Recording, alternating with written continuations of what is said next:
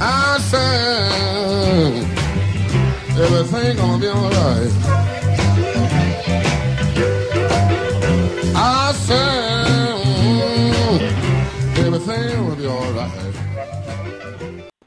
Good day wherever you're listening from, and welcome to Indoor Air Quality Radio, IAQ Radio, for Friday, June 3rd, 2016. This week is episode 416.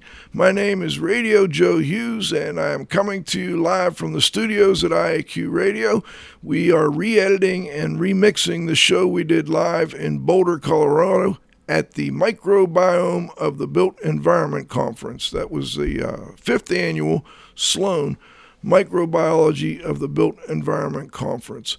At the conference, we met with uh, a lot of great researchers, but for the show, we brought in Carl Grimes, Ulla Haverinen Shaughnessy, Sarah Kwan, and Iman Sylvain. We'll tell you a little bit more about them as we go along. The uh, show went very well, but we had some recording issues with a uh, conference phone that wasn't working properly, so I'm re recording my section. We could not do the show without our sponsors, starting with our marquee sponsors.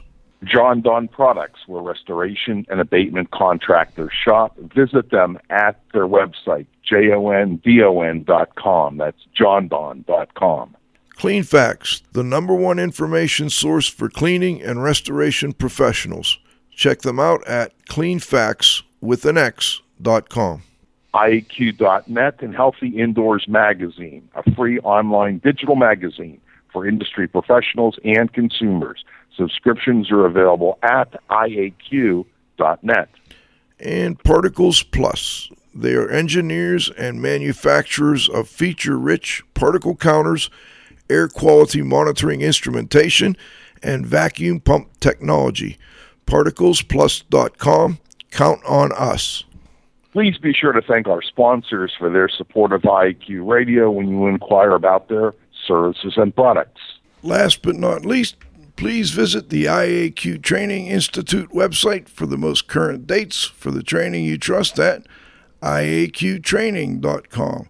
Okay, let's turn it over to the Z Man for today's IAQ Radio trivia question. Thanks, Joe.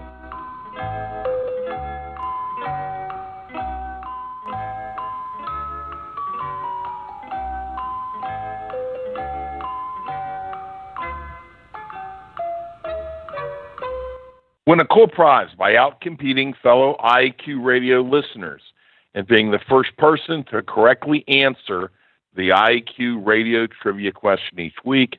Submitting your answer is easy. Either email it to czlotnick at cs.com, or if you're listening to the show live, you can text in the answer via your computer. I'm sorry to report. Aww. There was no correct answer to last week's IQ radio trivia question. The IQ Radio Trivia question for Friday, June 3, 2016, has been sponsored by Ideas, the solution chemistry company creating u- unique solutions to odor removal, surface cleaning, and decontamination problems. Now for this week's IQ Radio Trivia question. Name the former CEO of General Motors, remembered today with a complex mixture of admiration for his accomplishments appreciation for his philanthropic legacy, and uneasy reproach about his attitudes during the interwar period and World War II. Back to you, Joe. The Microbiology of the Built Environment Conference was held on Thursday and Friday at uh, Boulder in Boulder, Colorado. The hosts were the Colorado University folks. It's the sponsor was Sloan. And uh, this was the fifth annual event, and the last time it will be held at uh, Colorado University, at least for right now. The, the next event will be in D.C., Washington, D.C., next year, and they are looking at ways of continuing the program as Sloan goes on to fund other types of programs and hopefully find others to continue with the funding for the research and the gathering of the professionals, such as what happened here this week, uh, as time goes on. So we'll report back on how that goes as but it was a great conference a lot of uh, excellent speakers uh, very academic in nature but that's what you would expect at this type of a conference it started with presentations of papers as we normally would on a lot of conferences. They'll they'll have posters, and uh, the posters are up, and then the people who wrote the paper are there to discuss, you know, what what the paper was on and what what type of things they found in their research. And in fact, that's where I found one of our guests for today, Iman Sylvain. A young lady, very nice person from uh, California. She goes to uh, Cal Berkeley, and um, she had done some research on you know, the differences in microbiome between different types of buildings and, and different t- types of socioeconomic status. And uh, she's one of the up and coming young people in the industry. So I thought, let's get Iman on here and let her talk to some of our listeners and give them an idea of where this this research is headed and, and who's coming up and who's going to be taking on as some of us uh, move on with our uh, life after you know after work here but um, I was really impressed with her and really impressed with the a lot of the young people there that are the future. It was a very diverse group a lot of women and uh, that's always great to see. Our first guest that joined us at the conference was Carl Grimes. I, I'm sure a lot of our listeners are familiar with Carl Carl's been on this show several times. It's been a little while since we last had him. He's moved to uh, a new group. He's with Hayward Healthy Homes now, and he is very involved in indoor environmental quality, and they've put together a program for uh, how to build a, a home that has fewer chemicals, fewer allergens, and is a healthier home. They have it properly ventilated, and it's um, using all the building science principles that you know we've been learning over the years, and they're also now working on some other programs they'll be uh, releasing here. I would imagine toward the end of the year, and we'll bring Carl back on when when they're ready to uh, make those announcements. But let's start with a little section with Carl. We talked to him about what what he learned at the conference and what he would like to pass along to listeners. a lot. and in fact, the presentation going on right now is talk, the toxicity of dust. Okay. Yeah, so I I I've got my colleague taking scrupulous notes on about the the the the PhD is from uh, Finland, and they there are several people here that uh, from Finland, and of course that look they've been ahead of the U.S. for years on on all this on the fungi. Aino Nevalainen was the one that geez, uh, 12, 15 years ago now that first started talking about um, uh, gram-negative bacteria being perhaps as effective or as troublesome as the mold. Mm. And then she came out with some of the gram-positive, and now they're taking a look at dust. And uh, the, the mycobacterium is one specific part of all of this. And before I say more about that, I want to just give a I don't know what you've told the audience so far, but um, when you look at the microbiome, it's the total bacteria, the total fungi, the total virus, and all the dynamic interactions of all those together. And then uh, some of the uh, most of the presenters are looking at specific parts of that. So the mycobacterium is not only a specific part of that, but it's a specific of the specific down to not just mycobacterium, but a particular species of it. And uh, uh, Dr. Lowry, Christopher Lowry, uh, was talking about it at, at, at, in depth at dinner last night. When they started looking at this a few years ago, there, they knew that there were maybe three or four species. I hope I'm getting the numbers right of mycobacterium, non-tuberculous myco, because the tuberculosis mycobacterium is the one that causes tuberculosis, and right really troublesome now. I mean, it takes two to three years of treatment well, for people because it's resistant to most of the. Um, it's on a little bit treatment. of a rebound too, isn't it? Yeah, it is. So, and, and the important point there is uh, that well several important points, but one of them is that it's becoming resistant to antibiotics. It is on a rebound, okay, and we have to be very, very careful about what it is we talk about. You can't just talk about microbiome and includes everything. You can't talk just about bacteria, and you can't just talk about mycobacteria. you have to talk about a specific species and variety of mycobacterium because it's different than others. Mm-hmm. And that's also true for mold. Everybody knows about mold. Penicillium, Penap, Stachybotrys. There's, they all have species and they all have varieties and they all act differently. So the mycobacterium is very specific, very precise, and that's what uh, uh, Dr. Lowry has been studying and finding that it has not just physiological consequences, but psychological consequences. And it's not just that it, tr- it creates panic in us, we panic psychologically. It's a biochemical process that affects our emotions and it affects our thinking and it affects our perception of reality. I, I want to come back to that in a moment uh, because they also had a speaker from the Air Force here talking about how this microbiome may affect, you know, psychological issues with with the military veterans. Yeah, PTSD. PTSD. That was a fascinating presentation. But Cliff, I, I think you've got a, a comment or question on uh, TB.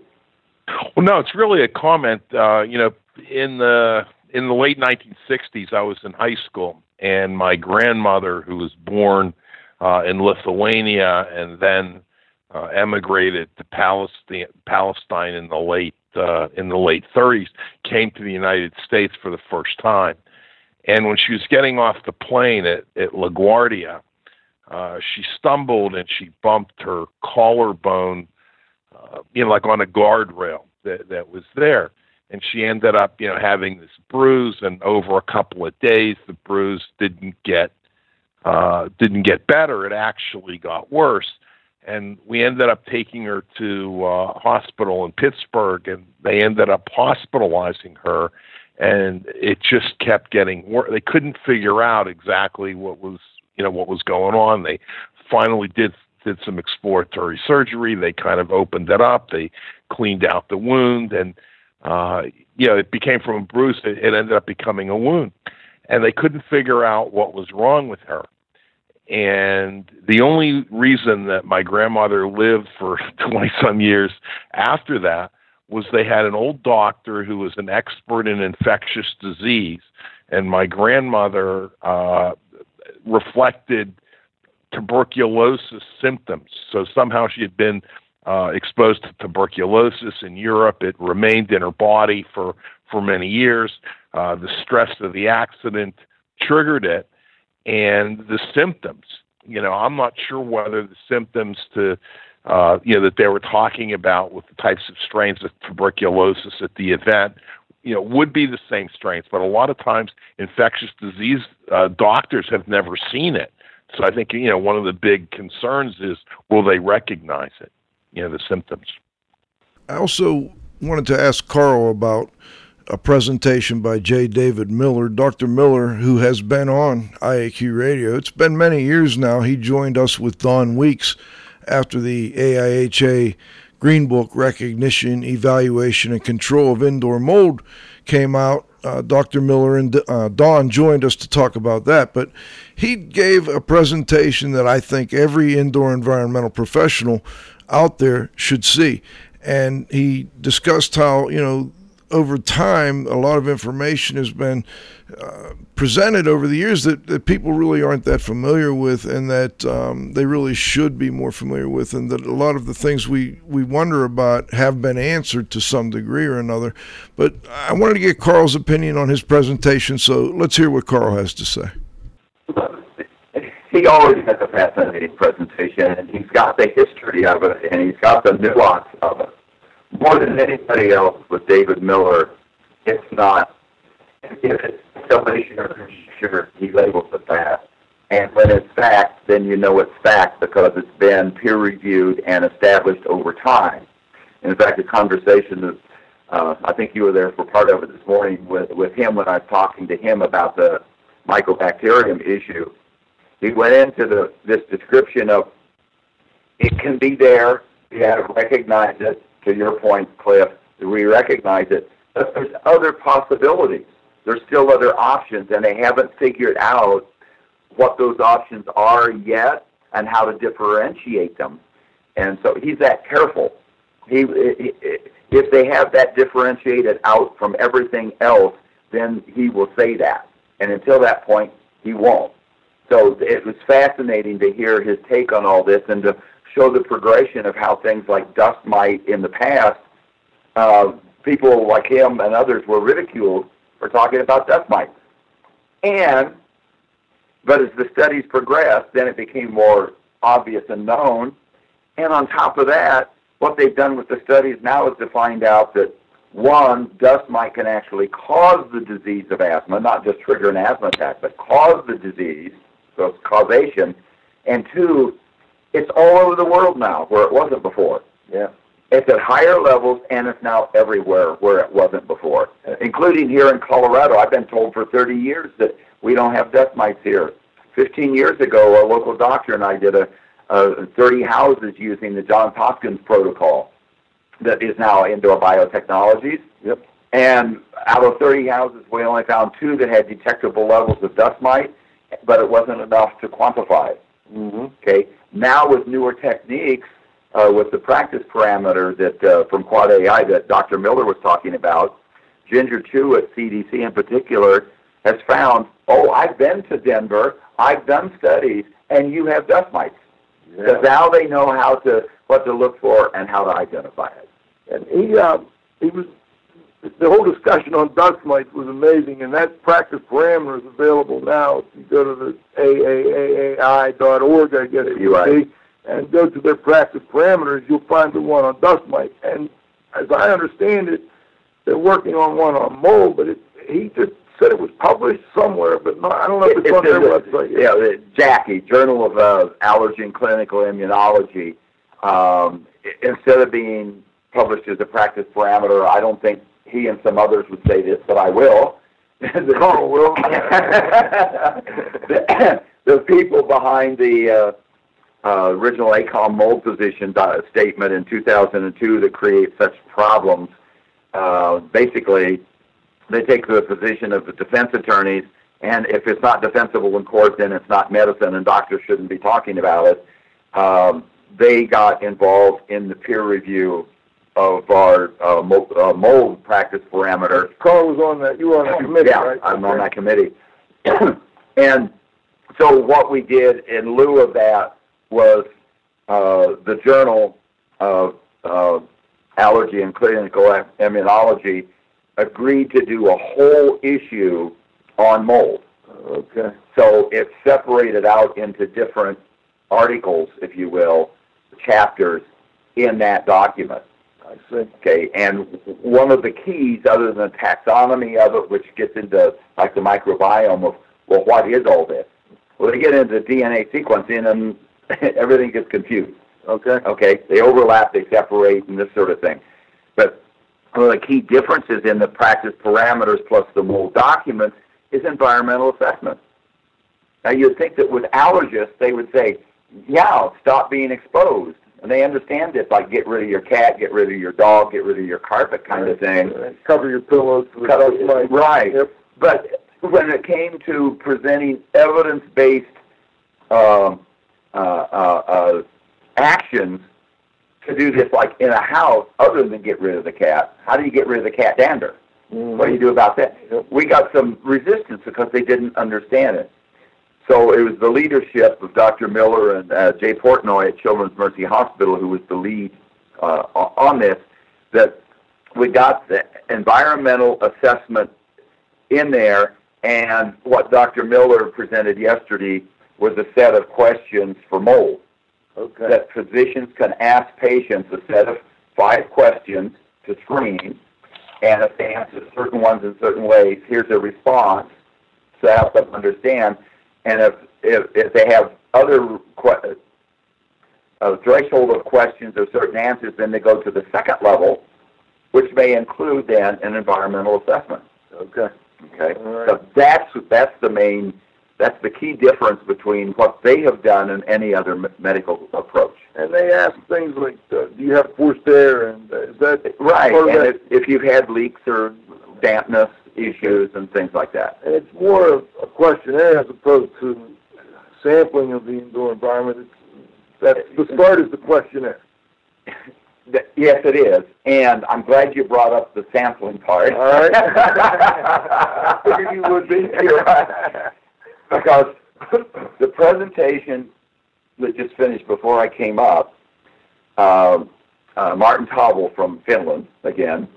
Uh, instead of looking at like the whole microbiome, they started looking at parts of it, and it was uh, if we look at mold and bacteria in an urban area versus a rural area, is there any difference? Yeah, there is. It's really significant difference in fungi and bacteria both. Okay, and then this is the most intriguing part. They they looked at did a study where they have a mechanical robot baby, Oh yeah. and, and it's, the video is actually on on the website. I have to get that to the website to you. We looked it up. All right. And it's got this little mechanical baby that there's paws, you know, alternate hitting the carpet. So It's called his hands. it's his hand. his paws, yeah. well, it wasn't human enough. okay. So they did sampling uh, of the carpet uh, with a sample at its nose, and then one at the adult level. Mhm. Okay. And they did for mold and bacteria to see what the difference was. Well, intuitive, you know, it's going to be higher at this baby's breathing zone. That's what we've always heard. Okay. But now they've got the data to show it. But what was even more interesting is that um, the particles that go up are differentiated based on weight. Okay, Mhm. and aerodynamic diameter. Yep. And then they studied how long for it to to reduce again. So then it has to do with the size and weight of particles and how quickly they settle out of the air. It's not uniform.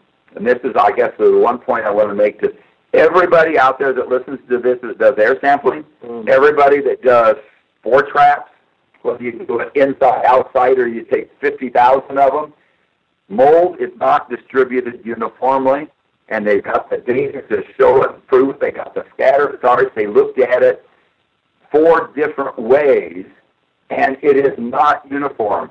So you can take a sample at one spot and take a sample three inches away from it, it's different. You can do air samples side by side, and they can be different. And he even did it seasonality. With seasonality, you take them at different seasons, and it's going to be different. So when when people take samples, air samples, dust samples, even the the PCR, the, uh, the, the quantifiable PCR, it, it's different. Hmm. So you have to be very careful that we don't. And this goes back to what David Miller was telling us this morning. You have to be aware of what the other explanations are and how do you separate this out for this explanation and not another. And that's really true for samples. And and he was specifically talking about aflatoxin in that case, Right. And hepatitis C, I think it was. Right. Yeah. Early on, when he and others um, were publishing that aflatoxin was such a Uh, liver cancer. liver cancer issue, um, they couldn't separate it as easily as they would have liked from the potential that hepatitis C may have Right. been causing the liver cancer. Right. So they got a lot of fe- pushback for many Right. years, but now it's you know They know how to tell the difference. Yep, and uh, it's pretty, you know, everybody accepts it that aflatoxin is one of the most potent carcinogens known to man. So, and one of his points, and it goes directly to our industry, IAQ, and that sort of thing, is before you spend money, you need to be sure of what you're doing. Otherwise, you're going to spend money on something that doesn't get you anywhere, and that's one of the big issues and crimes, in quotes, of mold. And a lot of our industry is that somebody takes a couple of samples and they read the history of the world and people leave the home and they leave uh, abandon it and they abandon all their possessions. And it's based on information that people believe. And most of the time it's wrong. All right, let's uh, let's take a break and thank our sponsors. We're at our halftime. We'll be back with Carl Grimes. We're at the microbiome of the Built Environment Conference in Boulder, Colorado, and who knows who else may step in the room during the second half. And thanks to our association sponsors, the Indoor Air Quality Association, a nonprofit multidisciplinary organization dedicated to promoting the exchange of indoor environmental information through education and research. Visit them at iaqa.org. The Restoration and Specialty Cleaners Association who have been serving the needs of and advocating for their members for over 30 years. Remember, Triska is your link to industry training, certification, standards, and events. Their website is trsca.org. Thanks to our advertisers. Gray Wolf Sensing Solutions, who use advanced sensor technology and embedded computers to provide superior environmental test instrumentation. Visit them at wolfsense.com. Legends Environmental Insurance Services, the experts in insurance for environmental consultants and contractors for over 20 years. Visit them at legends-enviro.com and, of course, our marquee sponsors. Jon Don Products, where restoration and abatement contractors shop. Visit them at their website, jondon.com. That's jondon.com. Clean Facts, the number one information source for cleaning and restoration professionals. Check them out at cleanfax with an X.com. IAQ.net and Healthy Indoors Magazine, a free online digital magazine for industry professionals and consumers. Subscriptions are available at IAQ.net. And Particles Plus. They are engineers and manufacturers of feature rich particle counters, air quality monitoring instrumentation, and vacuum pump technology. ParticlesPlus.com. Count on us. Please be sure to thank our sponsors for their support of IAQ Radio when you inquire about their services and products. Okay, we're back for the second half of our interview. We've got uh, Carl Grimes, and I see Cliff the Z-Man. You've got a question for Carl? Yeah, I do, Carl. One of the things that I thought that I heard you say was that um, you didn't have dust mites in, in Colorado and that they didn't have dust mites in other parts of the world, and now you do.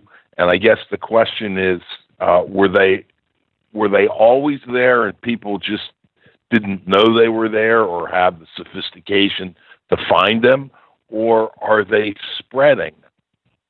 And if so, how? Yeah, that's a really good question, Cliff. Um, there's two yes to both of them.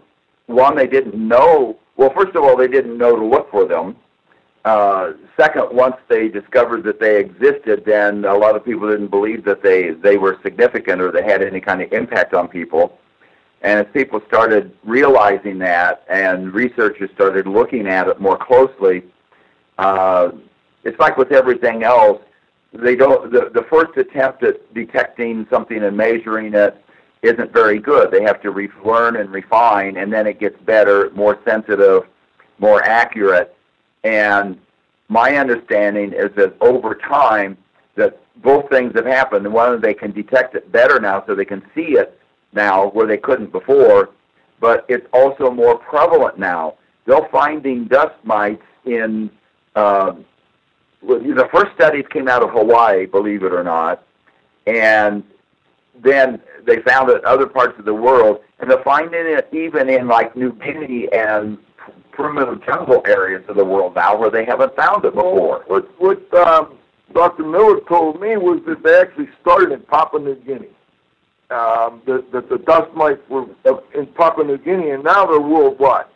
And uh, that's where they originated. That's where they originated. They were first detected in Hawaii, but with DNA, they originated in New Guinea. That's correct. Okay, That's and now they have spread throughout the world. Now they're worldwide. Yeah. So think about that for a moment. You know, you've got this major problem for people with allergies and asthma, and, and as Carl was saying earlier, they're now saying the dust mite allergen may actually cause, I don't know if it's the allergen, but the dust mite, the, the exposure to them may actually cause asthma, which is mm-hmm. a, a Right. step, a big leap.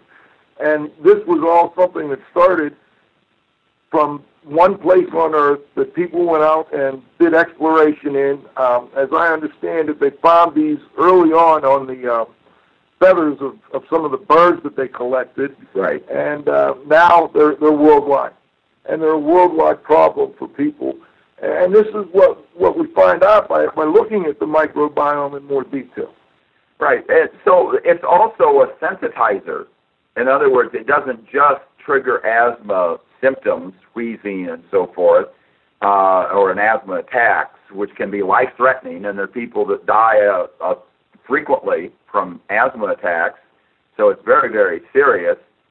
Um, and not only does it it cause, and the Institute of Medicine has come out of that position about five years ago now, I believe, where they said it's not just associated or connected or related, it is a cause. It can be a cause of asthma, but it's also a really potent sensitizer, meaning that it can trigger off the immune system to be more reactive to other things. So it kind of gets into what Dr. Claudia Miller talks about on the chemical side of tilt or toxicant-induced loss of tolerance. I call it the straw that breaks the camel's back. She doesn't like that, but it's not scientific enough. But that's what it is. Your immune system and body carries a certain load, and they, we each have a different capacity. And when you add that one little extra piece uh, to the load of it, it triggers it, breaks the camel's back, so to speak well, you don't fix the camel by removing that one straw. You've got to unload. Remove as much as you can, unload the immune system, unload your exposure sources so that the body can heal. Then it can slowly add more back to it. I, there was another statement he made about xerophilic fungi, and, and that the dust mites also use xerophilic fungi as a food source. Um, I was wondering, is, is there anything that kind of caught your attention with that statement? Is that um, I don't know if these two are connected because I'm, I don't know that much about it, but uh, 20 years ago, Thad Godish, uh, who was one of the first indoor air quality researchers, he identified dust mites as eating the fat off of the human skin cells. And we still know that that's where dust mites proliferate and infest. It's where you spend a lot of time, like upholstered furniture in your mattress mm-hmm. because you shed your skin cells. That's where it accumulates. That's the food source. And if you have sufficient humidity, then they can thrive. Okay. And you've got an area also where the fungi may have a little niche. And then what's the interaction between those two exposures, which I don't think anybody knows. No, no, no. So this is what's interesting too, Joe, uh, is that they got all this information out there now, but they don't know if it means anything. Right, right. Okay, so they know X, Y, Z, and everything else, and it's dynamic and it interacts, but they're just beginning to figure out is it important or not? Does it have an impact on health? And that impact may not always be negative. This is this is the other part of it. Some of this is positive. You know, we've got like uh, ten times more microbiome mold, bacteria, virus, than we have cells in our body. Yep. Some of those are pathogens which threaten our life, but the vast majority of them are life supportive or neutral. Some of them are essential to life. Mm. We can't digest our food without certain bacteria and fungi and even viruses. Okay. So it's not all bad, and that's the biggest thing about cleaning. Uh, okay, and disinfection uh, with mold and other kinds of things. And just killing everything isn't going to solve the problem. Just killing everything can actually cause problems. All right, let's let's move on a little bit, Carl. We had a couple of other presentations. I want to mention one um, prior guest on our show, Dr. Siegel, Jeff Siegel was on, and he was talking about um, does the building only matter when it gets wet? He was talking about wetting of materials and then how we measure dampness and, and moisture. And um, he's a fascinating guy and a great speaker. I wonder if you had any um, you know key points that you'd like to uh, share with listeners on Dr. Siegel's presentation. Uh, actually, yes, because there were some key points that he made that is changing my thinking a little bit and uh, altering some of the evaluation I'm doing at the Hayward Healthy Home Institute. I'm the managing director there, and we've developed a, a survey. We're not ready to release it yet, uh, quite yet, get close. And we've got an algorithm to evaluate and score houses. Okay, and one of the key one of the key and major parameters in that algorithm is moisture. Mm-hmm. because you if you just have high humidity, that's what people think of. But if you've got dust, whatever all that is, including dust mites and human skin and so forth, and moisture, uh, it it cascades. So if you've got a wet climate, a humid climate, and a crawl space that's damp, and you've got a forced air system in the crawl space or the ducting in the crawl space, Mm-hmm. and you have uh, uh, uh, uh, six or seven people in a thousand square feet breathing, uh, giving off humidity from the breath, Mhm. and they take long showers and lots of cooking. you, you know, you've got a high moisture load in there. And what he's saying is that, so what? If it's humidity in the air, and that's what everybody measures. In fact, Dr. Miller pointed out that the humidity in the middle of the room is very different than the humidity near a cold window, right, or in a corner. So, and what Jeff Siegel is saying is that you can have high humidity, but if it doesn't become liquid water, if it doesn't condense, or if it's not absorbed into materials to raise the moisture content, it's not going to do anything because the mold doesn't absorb moisture from the air, they said. Okay. So it's liquid water, and he actually came up with the fourth state. It's not liquid, gas, vapor, but absorbed. Absorbed. Yeah. And he considered that a fourth state of uh, water. And Cliff, this is a question for you. That actually came from uh, Joe Lstiburek. Uh, uh, that slide came from Joe Lstiburek. Is that right? Yep. Absorbed water. Yeah. Cliff, you've been involved in water damage restoration forever. What do you think of that? I think he's probably right. Um, I've felt for some time that really the big issue for you know mold amplification, you know, within an environment is really water activity, and I think that you know we've spent so much time.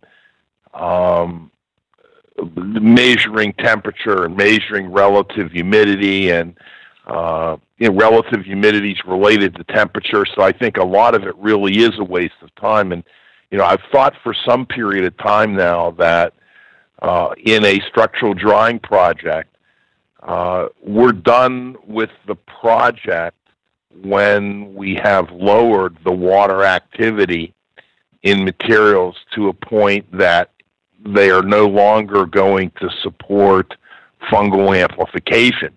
So that we're done drying, we're done doing what we need to do probably hours, days, perhaps even weeks before contractors think they're done. You know, we may be drying too much.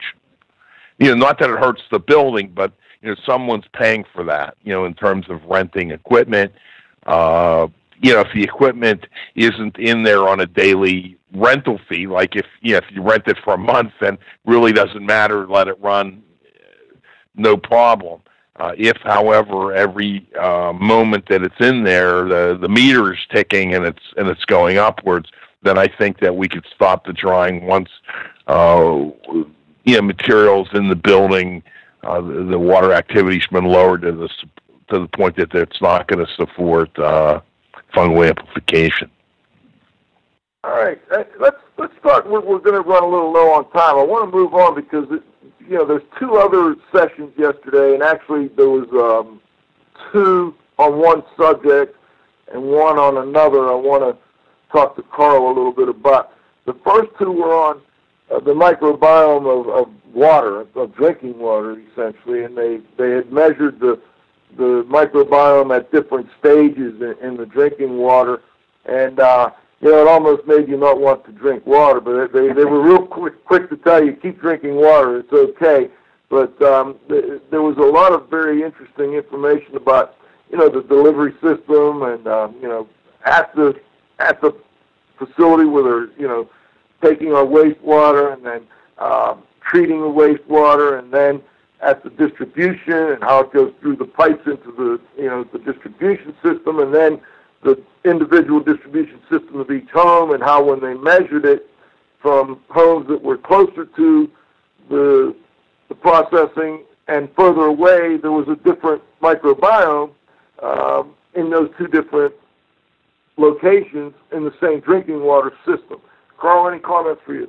Yeah, that was quite interesting. Uh, It, I agree with you. It makes you think twice about drinking water. You know what made me think about Cliff is uh, Dr. Wow. Um, Dieter used to Yeah. tell me, you know, I don't drink water, and he would say, you know, uh, because fish do strange things in it, and uh, Right. uh, he, he, he only drank alcohol. He believed in alcohol, and uh, it, you know, I'm starting to think maybe he had a point there, but I don't know. Uh, Carl. well, uh, I don't drink alcohol at all, so I, I'm at a loss on that one. But uh, as you mentioned that, um, uh, I noticed uh, water in different cities. I travel a lot, so I get water in a lot of different cities, and it's very, very different. And for example, in Monterey and Carmel, where Hayward Healthy Home Institute is located, uh, for when I first started going out there at the hotel, I would go the, the complimentary breakfast in the morning and get my hot tea and so forth. And the first two or three times I was there, it's like I am so groggy and foggy, and it's like, what is going on? I just thought it was new and this had stress and everything else. And then one time uh, I was running late, so I didn't do that. And I'm okay. I got to thinking, and then I find out what I asked. It's yeah, there's a, there's an aquifer in that part of town that is notorious for bad water, Hmm. and the water near corporate and near Carmel itself is a different aquifer, Hmm. and I can drink that and it's okay. Well, Okay. Now, both of them meet the clean water standards. right. So the criteria that they measure, they meet that, but they don't measure everything. Okay. Now, coming back to your question about that presentation, uh, as they differentiate and start looking at what all is in water and at various parts of the treatment system, what was fascinating to me was that the chlorine or chloramine, whatever they use to disinfect it, doesn't get rid of everything. It reduces things. And in fact, E. coli, you can have 15 organisms of E. coli per liter of water, and it meets the safe water standards. Mm-hmm.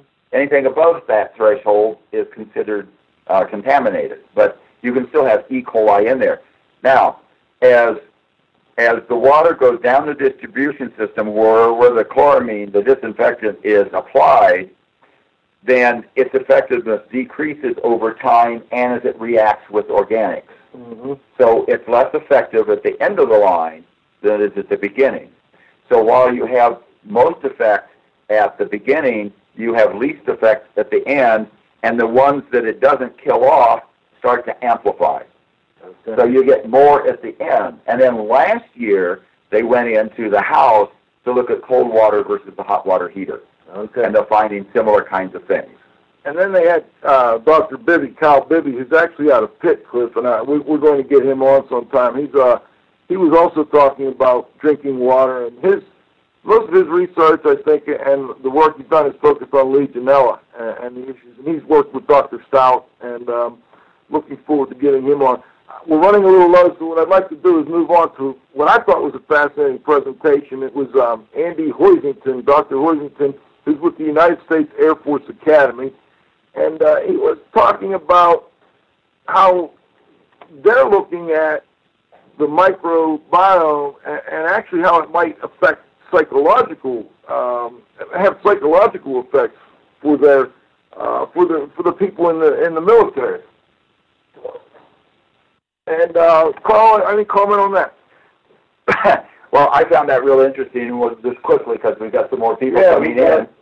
Uh, they uh, uh, is that he feels that there's more Legionella than. Well, it goes back to our conversation about dust mites. There's more, maybe more Legionella than we're aware of because we haven't learned how to really detect it. Right. Yeah. Right. And we've got Ulla Haverinen Shaughnessy. Uh, she just stopped in and wanted to make sure we got a chance to say hello. And uh, welcome to IAQ Radio. It's good to have you back, oh, but in person this time. you have to speak up a little bit. We're on a speakerphone. Yes, thank you. I was presenting here yesterday, and I also brought Sarah Kwan with me, who's been uh, doing some work with us. She's from the University of Yale. Hi, Sarah. Nice to meet you. Nice to meet you. Come on in a little bit closer, Sarah. Sarah, what um, uh, when we were talking, we already did a little bit of a review of, of what you talked about with the cleaning. uh, was that part? Were you part of that project? Yes, yes. All right. So we were talking about how the microbiome after three days was basically back to where it started. With Quantity-wise. Quantity-wise. All right. So can you give me a little more detail on that? Because I, I don't want to mislead people. I, you know, I try and summarize things for them, but sometimes I mess it up. So the quantity of the microbiome was back, but was it slightly different? Uh, That is a work in progress. We cannot say yet. So the samples are all out for sequencing. So in the next two, three weeks, we will be able to elaborate on what came back. So we know quantity-wise, it's back. okay. But we don't know what's back. So Don't know exactly what is back. yet. And Yeah. that, isn't that a problem though with with the whole microbiome research issue? Mean, we don't always know what to do with the information. It, it, even when you do know what's back, what are we going to do with it? You know, uh, Right, at this point, we don't really seem to know what is good and what is bad, so it's hard to give any recommendations as uh, whether we should get rid of that or does it matter. or is it good maybe? Yeah, yeah. maybe we're happy it's back. Huh? Yeah, I mean, there's some beneficial microbes, there's some detrimental, plus every child will have a different immune response to the different microbes. So it's, it's, it's not an easy thing to give a recommendation for these kinds of things. I guess, I guess what I would say uh, at this point still, um, because it seems like there's uh, a lot of variation in how the schools are being cleaned and how frequently and so on, and also because the schools are different. So in like middle and high school where they have rotating classes, so different kids are using the same depth throughout the day, um, I still probably think that it's good to have them cleaned every now and then. And I think we talked earlier. They, that some schools don't clean the desks at all. And you're, is that accurate? That's what we have been hearing from schools, from different schools, and some schools have the kids clean the desks, and I don't know, maybe that's a good practice, or maybe the teachers should do it, because it's a skill matter of um, the, the cleaning staff and their time, and but once we get more information from this research, I think we can give some better recommendations on how. Did you look at the type of cleaning product at all and how that affected the, the re, you know, the rebound of the microbiome? We haven't really looked into that. We have checked um, at the schools. We have used the similar protocols for cleaning as schools have been using. We haven't interfered on that, so it's just whatever is generally being used in schools right now. Do you know what, I mean, from looking at the different school practices, what they're using now? I know in the three schools I did, they all used something different.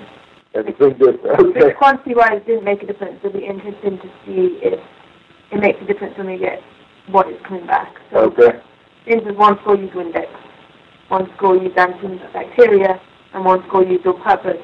Quantity-wise, we saw no difference. They all came back as quickly. It'll be interesting to see when we get the sequencing data whether the difference comes in there. but let me, ju- let me let you jump in here because, I, you know, I know this was a study that you were, uh, had some interest in. Anything you wanted to add or any follow-up?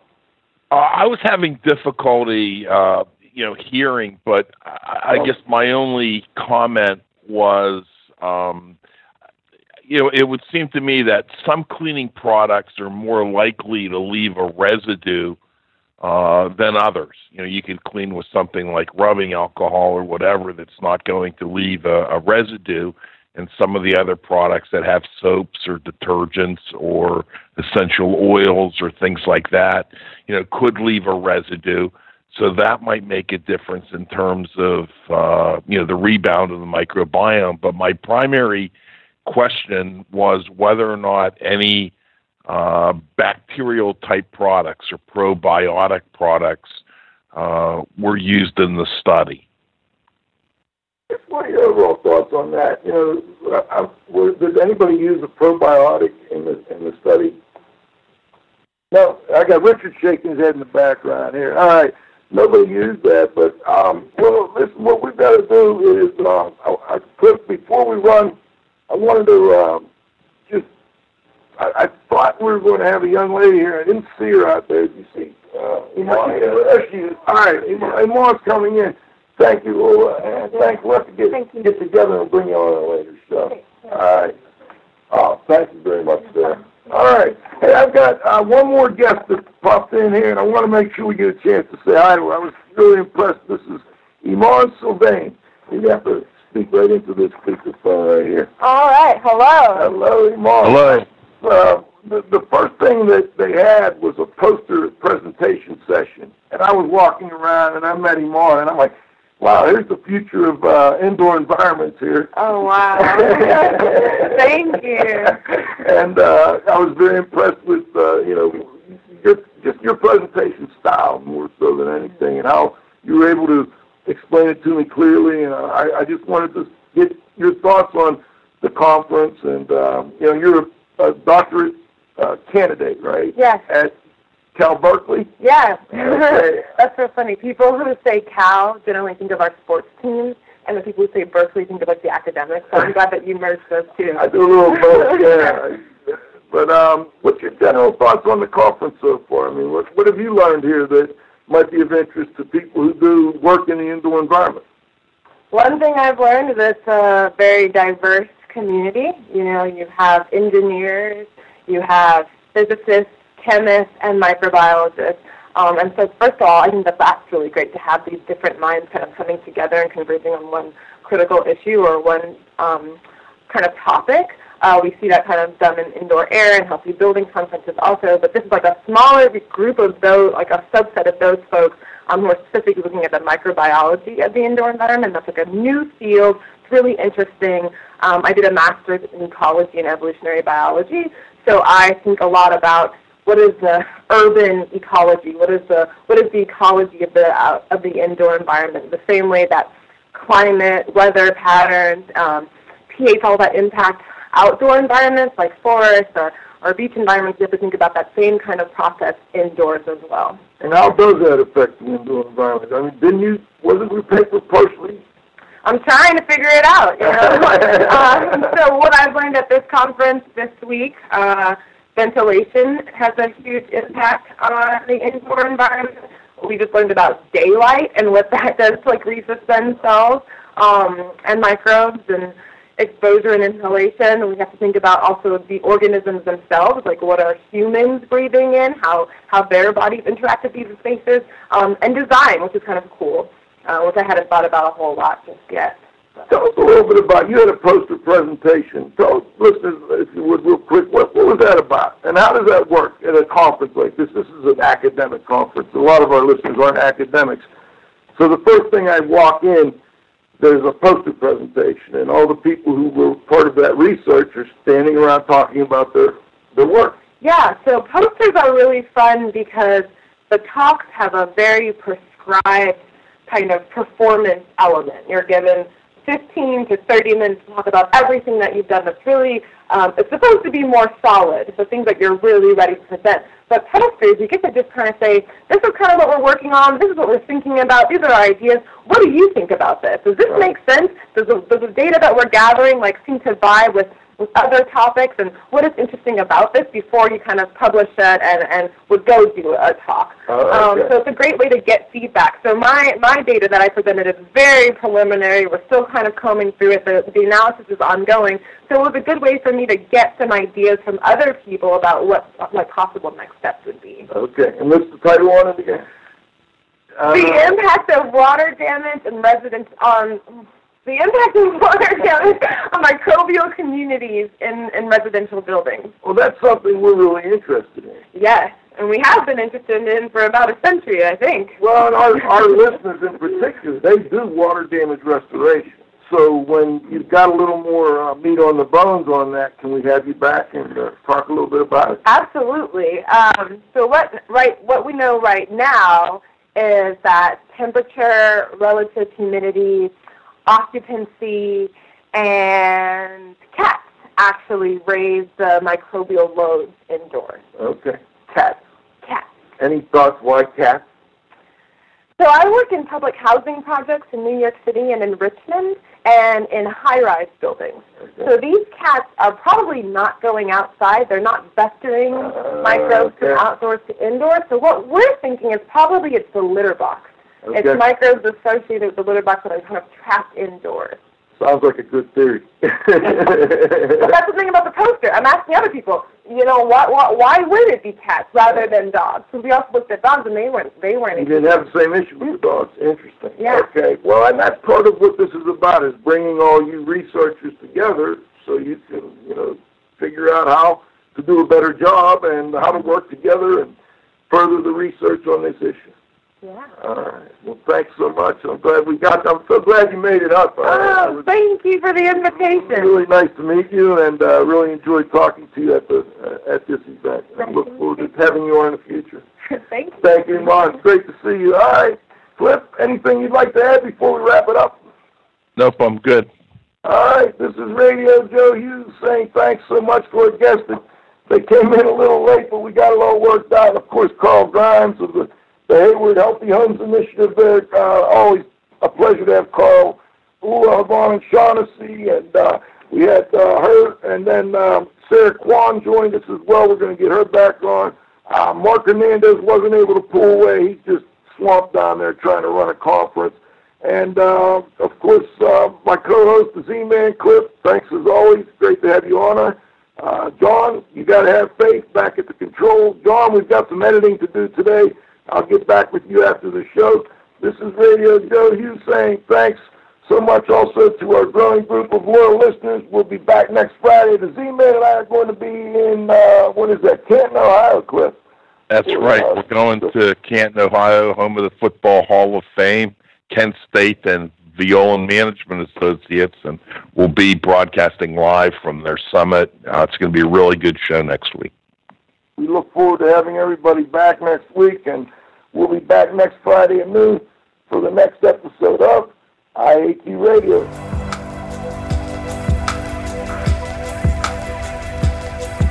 This has been another IAQ radio production.